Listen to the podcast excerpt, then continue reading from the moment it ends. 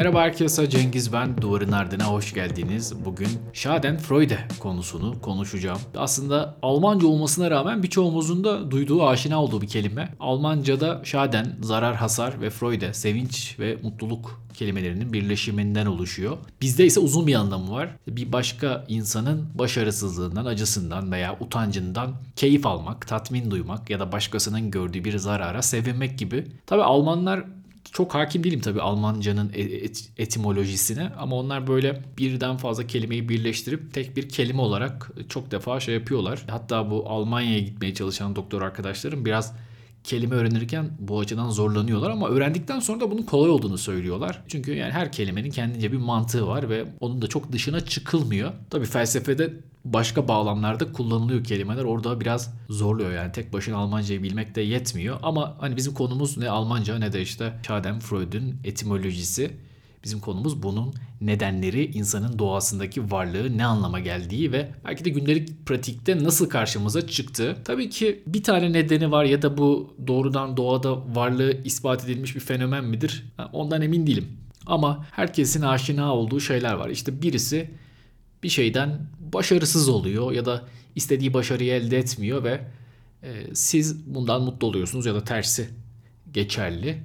Ve yani diyorsunuz ki nasıl olur da bir insan başkasının kendisini ilgilendirmeyen bir konudaki başarısızlığından mutlu olur ya da başarısından rahatsız olur. Elbette hani biz doğrudan herkesi tanımasak da doğrudan bir ilişkimiz olmasa da ya da doğrudan onun başarısıyla alakamız olmasa da bir başkasının başarısızlığı ya da başarısı bizim ruh halimize de etki ediyor. Mesela o kişi e, bir şey başaramadığında biz kendimizi daha güçlü hissedebiliyoruz ya da ondan daha üstün hissedebiliyoruz ya da bir şekilde bu duygu artık bunu ifade etmek kolay değil ama kendimize olan güveni artırabiliyor ya da e, insanın kendisinden duyduğu o endişeleri azaltabiliyor. Yani birisi bir şey yapıyor onda başarılı olamıyor ve biz başka bir konuda ama belki e, o kişinin yaşamına paralel bir konuda bir başarısızlık yaşamıştık ve diyoruz ki evet ya ben yapamadım ama o da yapamadı.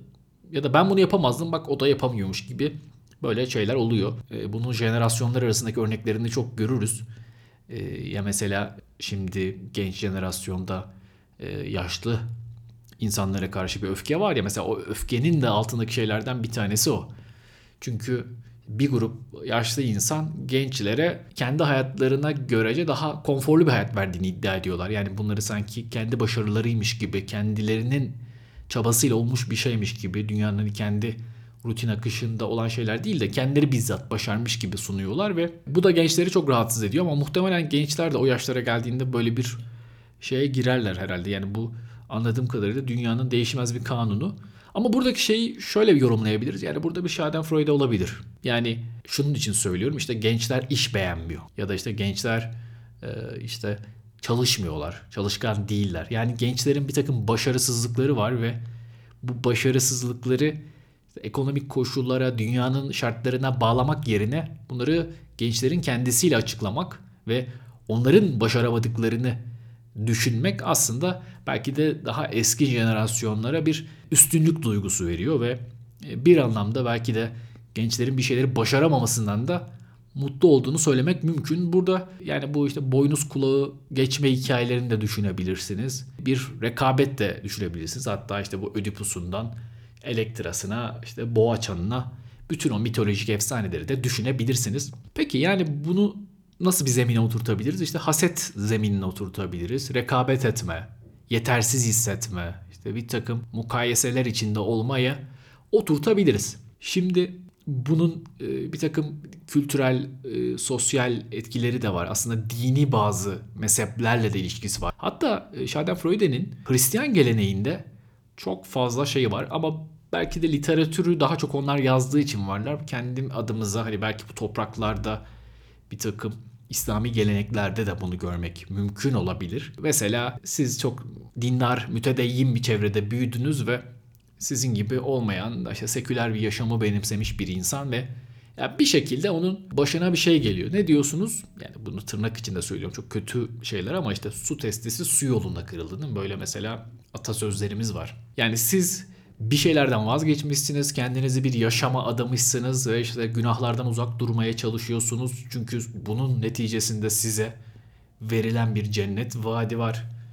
Ve e, haklı olarak bu dünyadaki yaşantılardan, bu dünyadaki hazlardan, keyiflerden görece uzak duruyorsunuz ve bunları yaşayan insanlardan bazen nasıl diyeyim böyle hani hoşlanmadığınız oluyor ya da daha da ilerisi bu insanların başına bir şey geldiği zaman mutlu olduğunuz oluyor. Şimdi bu çok çirkin bir şey. Yani bunu böyle söylediğimde hani bu e, iyi bir şeymiş gibi, normal bir şeymiş gibi söylemiyorum ama bu var olan bir şey. Ve sadece hani İslam'da, Müslümanlıkta olan bir şey değil. Aynı zamanda Püritenlikte de, Kalvinizm'de de olan şeyler. Mesela Nietzsche özellikle bu konuda biraz bir şeyler söyleyen birisi. O biraz da işte bu ahlak felsefesini onları falan da böyle biraz çalkalayan birisi olduğu için bu anlamda da önemli. Hani bir başkasının acısından alınan hazzı yani sadistin zevkini ahlakın soy kütüğünde söylüyor. Hınç duyan insanlar fizyolojik olarak bozulmuş ve kurtlar tarafından delik deşik edilmiş kişilerdir. Bütün bir titreyen delici intikam alemi mutlu olanlara karşı patlamalarında ve aynı şekilde intikam için taktıkları maskelerde, intikam bahanelerinde usanmaz ve doymak bilmezdirler. Nihai abartılı en görkemli intikam zaferlerine ne zaman ulaşacaklardır diye söylüyor.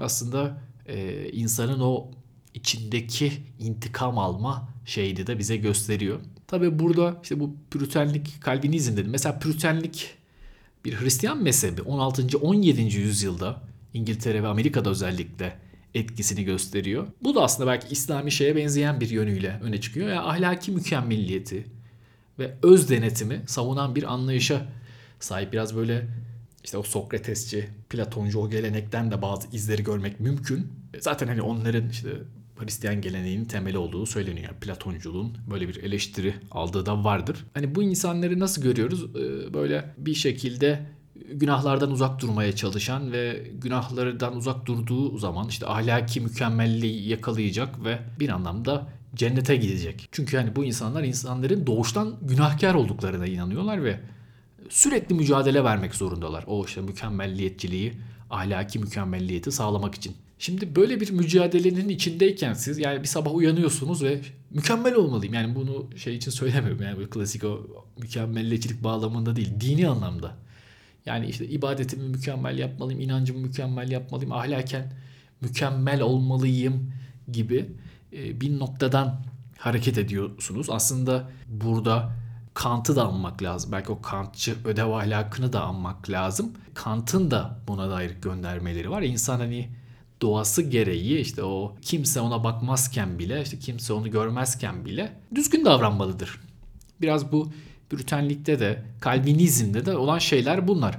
Ve siz sürekli bu mücadelenin içindeyken hata marjınız neredeyse sıfır ise o, o vakit şöyle bir noktadan hareket ediyorsunuz. Başkasının günahlarına dikkat çekiyorsunuz. Ya ben tamam mesela çok hafif bir şeyler yaptım ama ya o çok daha fazla yapıyor. Ya da diyorsunuz ki ya bak millet neler yapıyor. Yani ben şu küçük şeyi yaptım çok da bir şey değil. Yani aslında başkalarının günahlarını fark etmek ve onları yargılamak kendilerini ahlaki olarak üstün hissetmeye yarıyor. Yani bu dediğim şey çok açık ya aslında Hani bizim coğrafyamızda da olan bir şey. Az önce de bahsettiğim gibi. Yani bundan çok haz etmediğimizi biliyoruz. Yani bu gerçekten insanı böyle nasıl diyeyim böyle çirkin, hoş olmayan bir yere götürecek bir şey. Ama illaki hani bununla da ilgili tartışmalar var. İşte böyle püriten inancına sahip olmak ya da bahsettiğim az önceki Müslümanlık pratiğinin illaki Schadenfreude'ye de yol açması gerek değil. Yani belki empatiyi, yardımseverliği, olumlu davranışları teşvik etmeye de yol açabilir ya da sağlayabilir ama bu da sizin aldığınız pozisyona göre değişen bir şey. Yani burada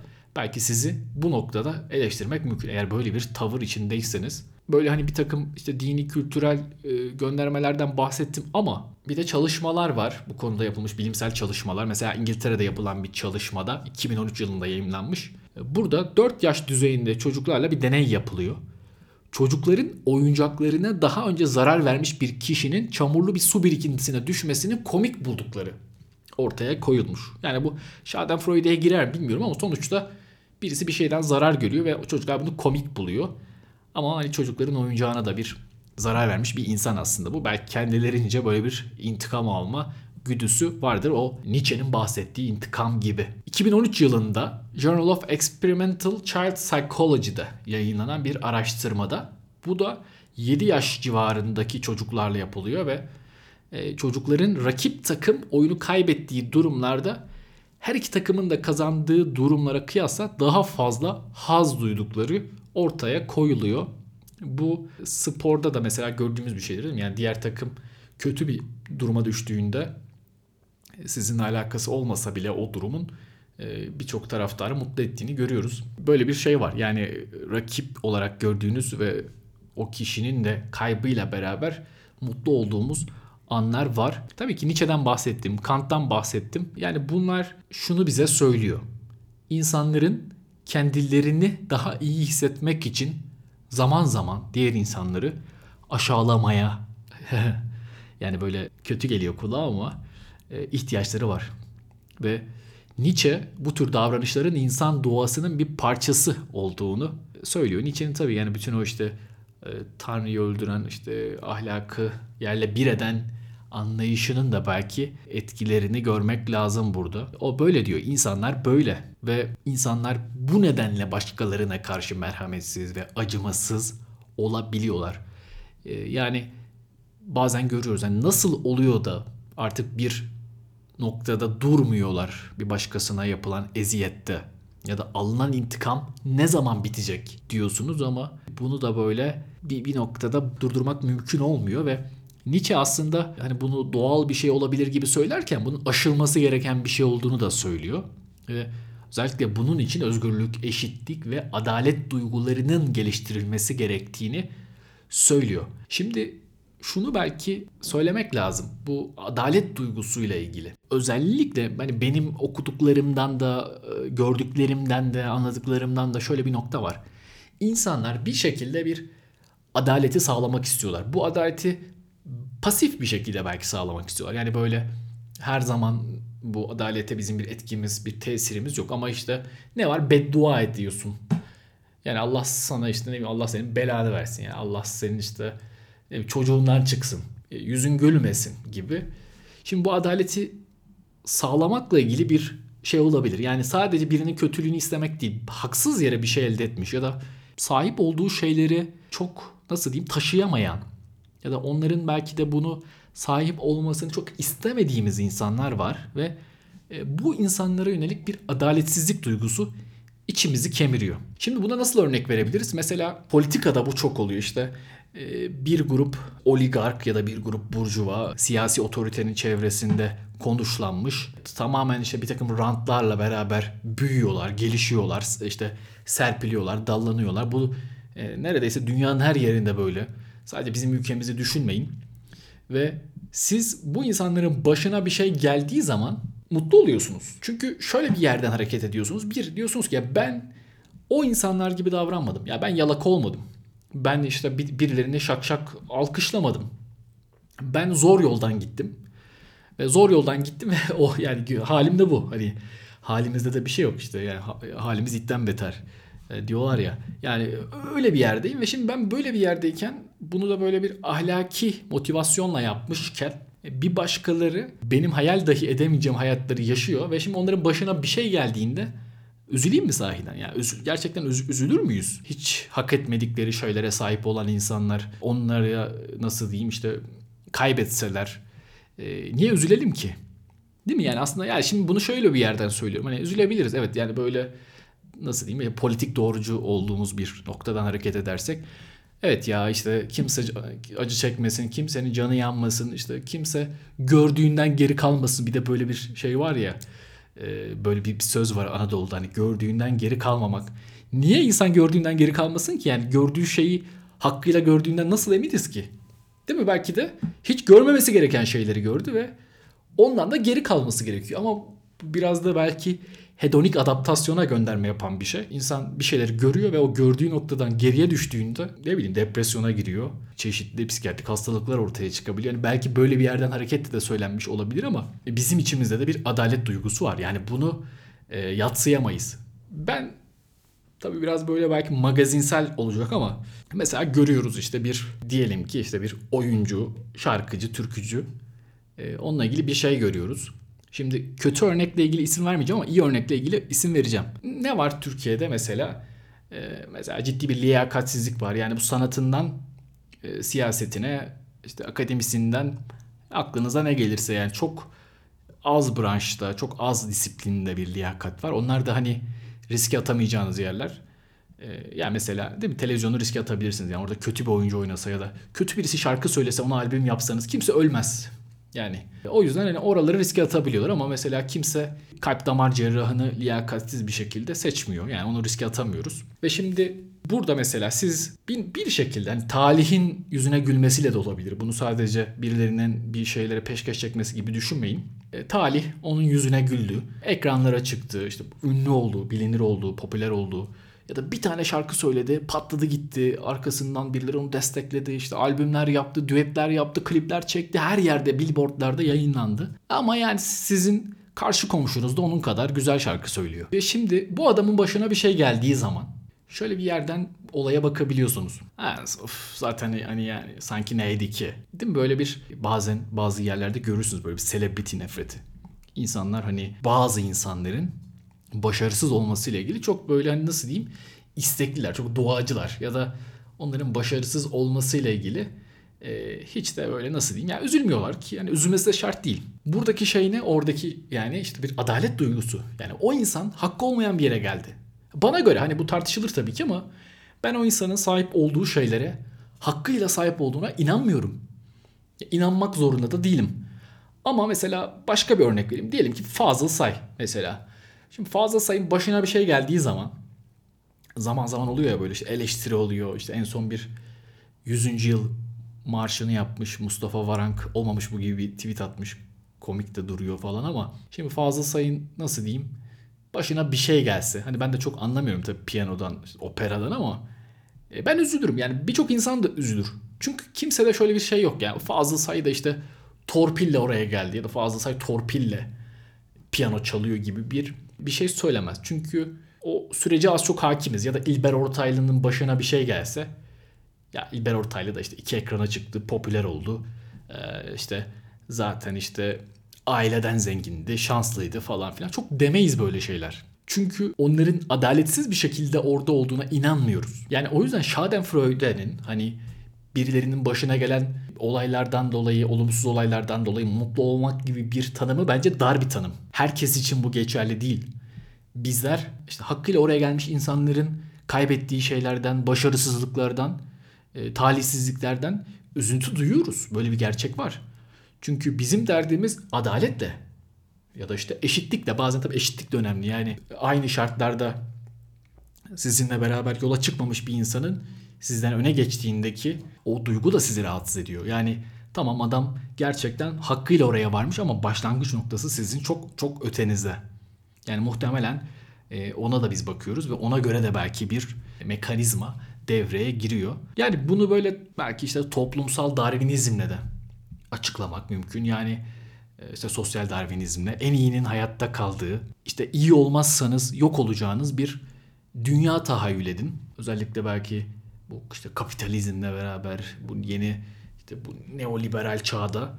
O yüzden hani birilerinin sizin önünüze geçmesi, birilerinin sizi geride bırakması bir anlamda sizi de tehlikeye atıyor.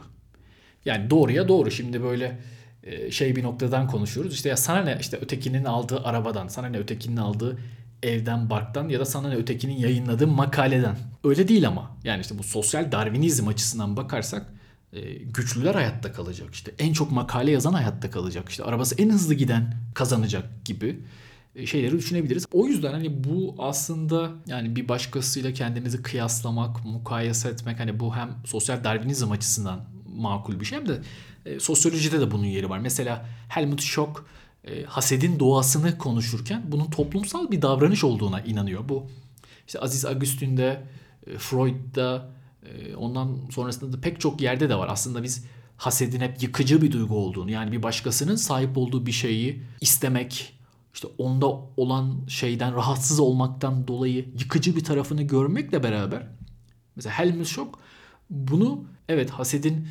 insanın kıyaslama ve rekabet etme eğiliminden kaynaklandığını kabul eder.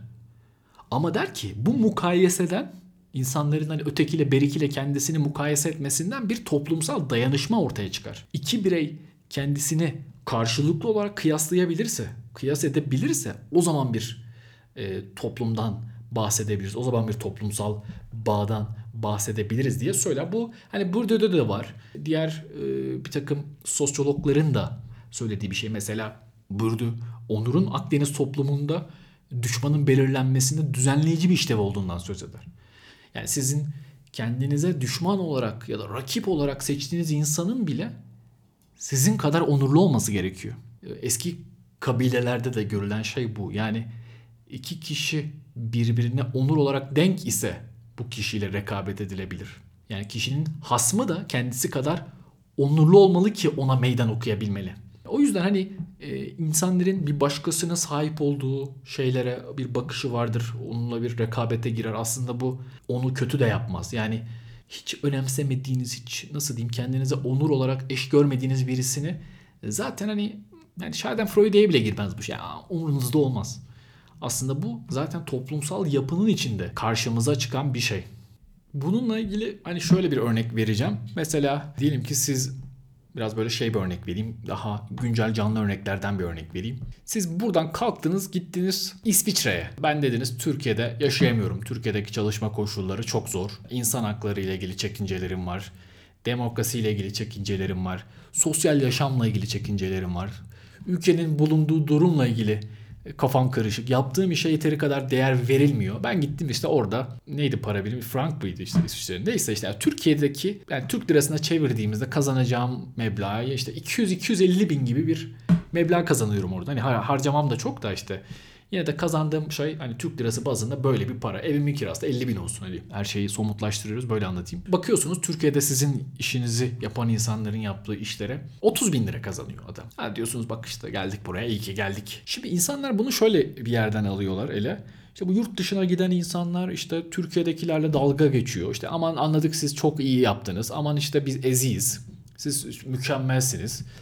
E, tamam hani ne yapıyorsanız kendi kendinize yapın ya. Burayla bağınızı koparın. Hani öyle bir şey istiyorlar ya ya da işte bu Almancılara çok eleştiri geliyor ya. Ya tamam gittin Almanya yani çok güzel iyi okey. Niye kardeşim senin aklın niye burada halen?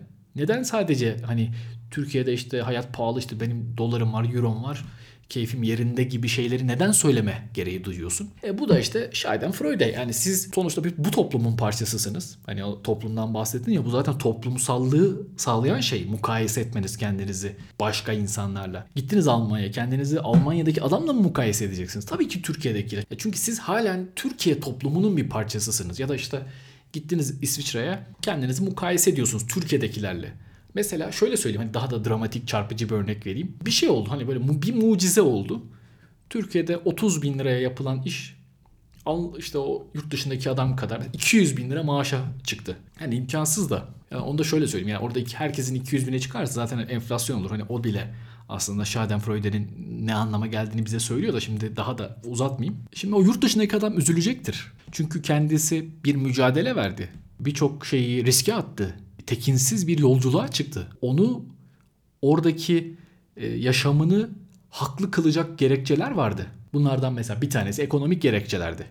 Hatta hani hep şey söylenir ya işte yurt dışında yaşayan işte Türkler neden kendi ülkelerinde sosyal demokrat partilere oy verirken Türkiye'de daha sağ, merkez sağ partilere oy veriyorlar. Çünkü aslında hani daha o sağ, merkez sağ partiler nedir? Biraz daha statikoyu korumaya çalışan, işte o devletin bekasını korumaya çalışan aslında düzenin aynı şekilde işlemesinin bir garantisidir. Yani sen gittin oraya ve oradayken Türkiye'de reform yapacak bir ideolojiye oy verebilir misin? Verirsen zaten bu ne olur? Senin referans noktanı bozar. Yani sen kendini mukayese edip ya işte ne güzel rahatım işte bak orada olsaydım bunlar başıma gelecekti derken bu kez sıkıntılı bir noktaya gideceksin eğer oradaki işte değişimle beraber. O yüzden bunu da çok anlaşılır görmek lazım. Hani böyle kötü demek kolay değil ama ama şunu da söylemek lazım. Bu üstesinden gelinebilir bir şey. Yani e, illaki böyle olması gerekmiyor. Hani anlaşılabilir bir şey ama anlaşılabilir olması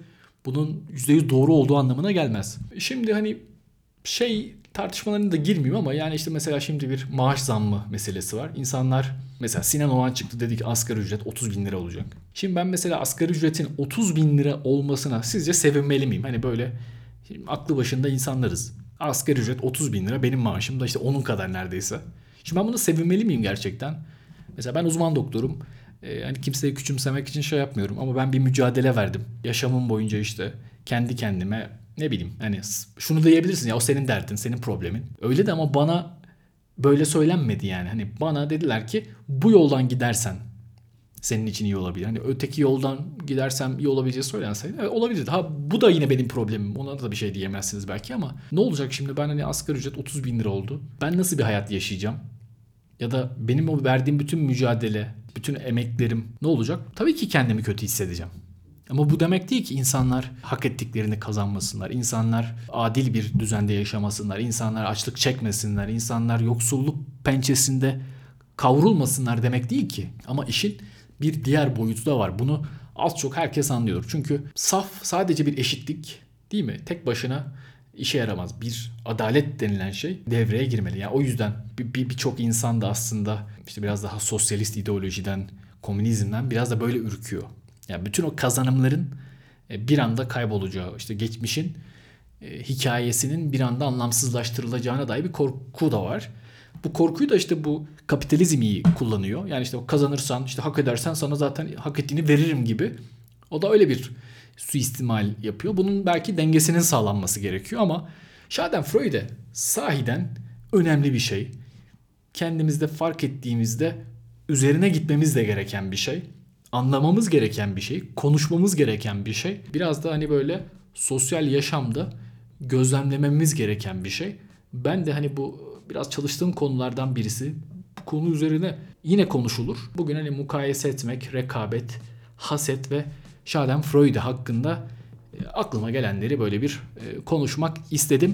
Dinlediğiniz için çok teşekkür ederim.